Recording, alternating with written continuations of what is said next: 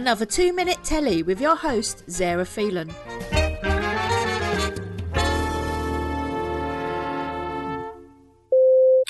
It's a sad, sad day for us devil worshippers. The final season of Lucifer is upon us, and the realms of hell are finally frozen over with God retiring from running a shit show of a world. The battle commences for the rightful predecessor to sit on the throne of heaven. Can Lucifer finally win his father's approval and win those so called almighty battle with his siblings? Well, I ain't gonna tell you. You have to watch! At the end of season 5A, Tom Ellis's Lucifer and his twin brother Michael, alongside Amenadiel, played by D.B. Woodside, were having a full blown sibling clash before the almighty father God, played by Dennis Haysbert, descended to put a stop to the squabbling. Part 2 carries on from there with God after having a therapy session with Linda, played by Rachael Harris, trying to make up for being a bad father with Lucifer as he announces his retirement for the big gig in the sky.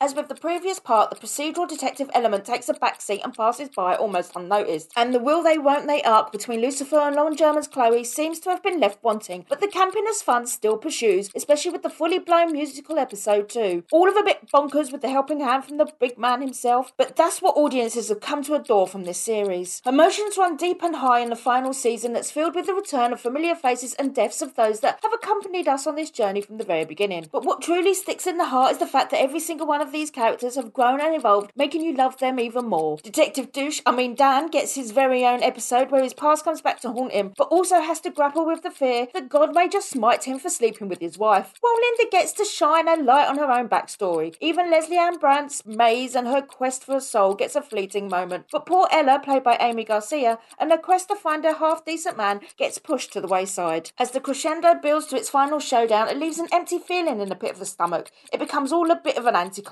really. One thing is certain, you will both laugh and cry, and not always separately, as you approach those pearly gates. Lucifer, my dear, you will be sorely missed. And for that, and my love for you, you get a four out of five.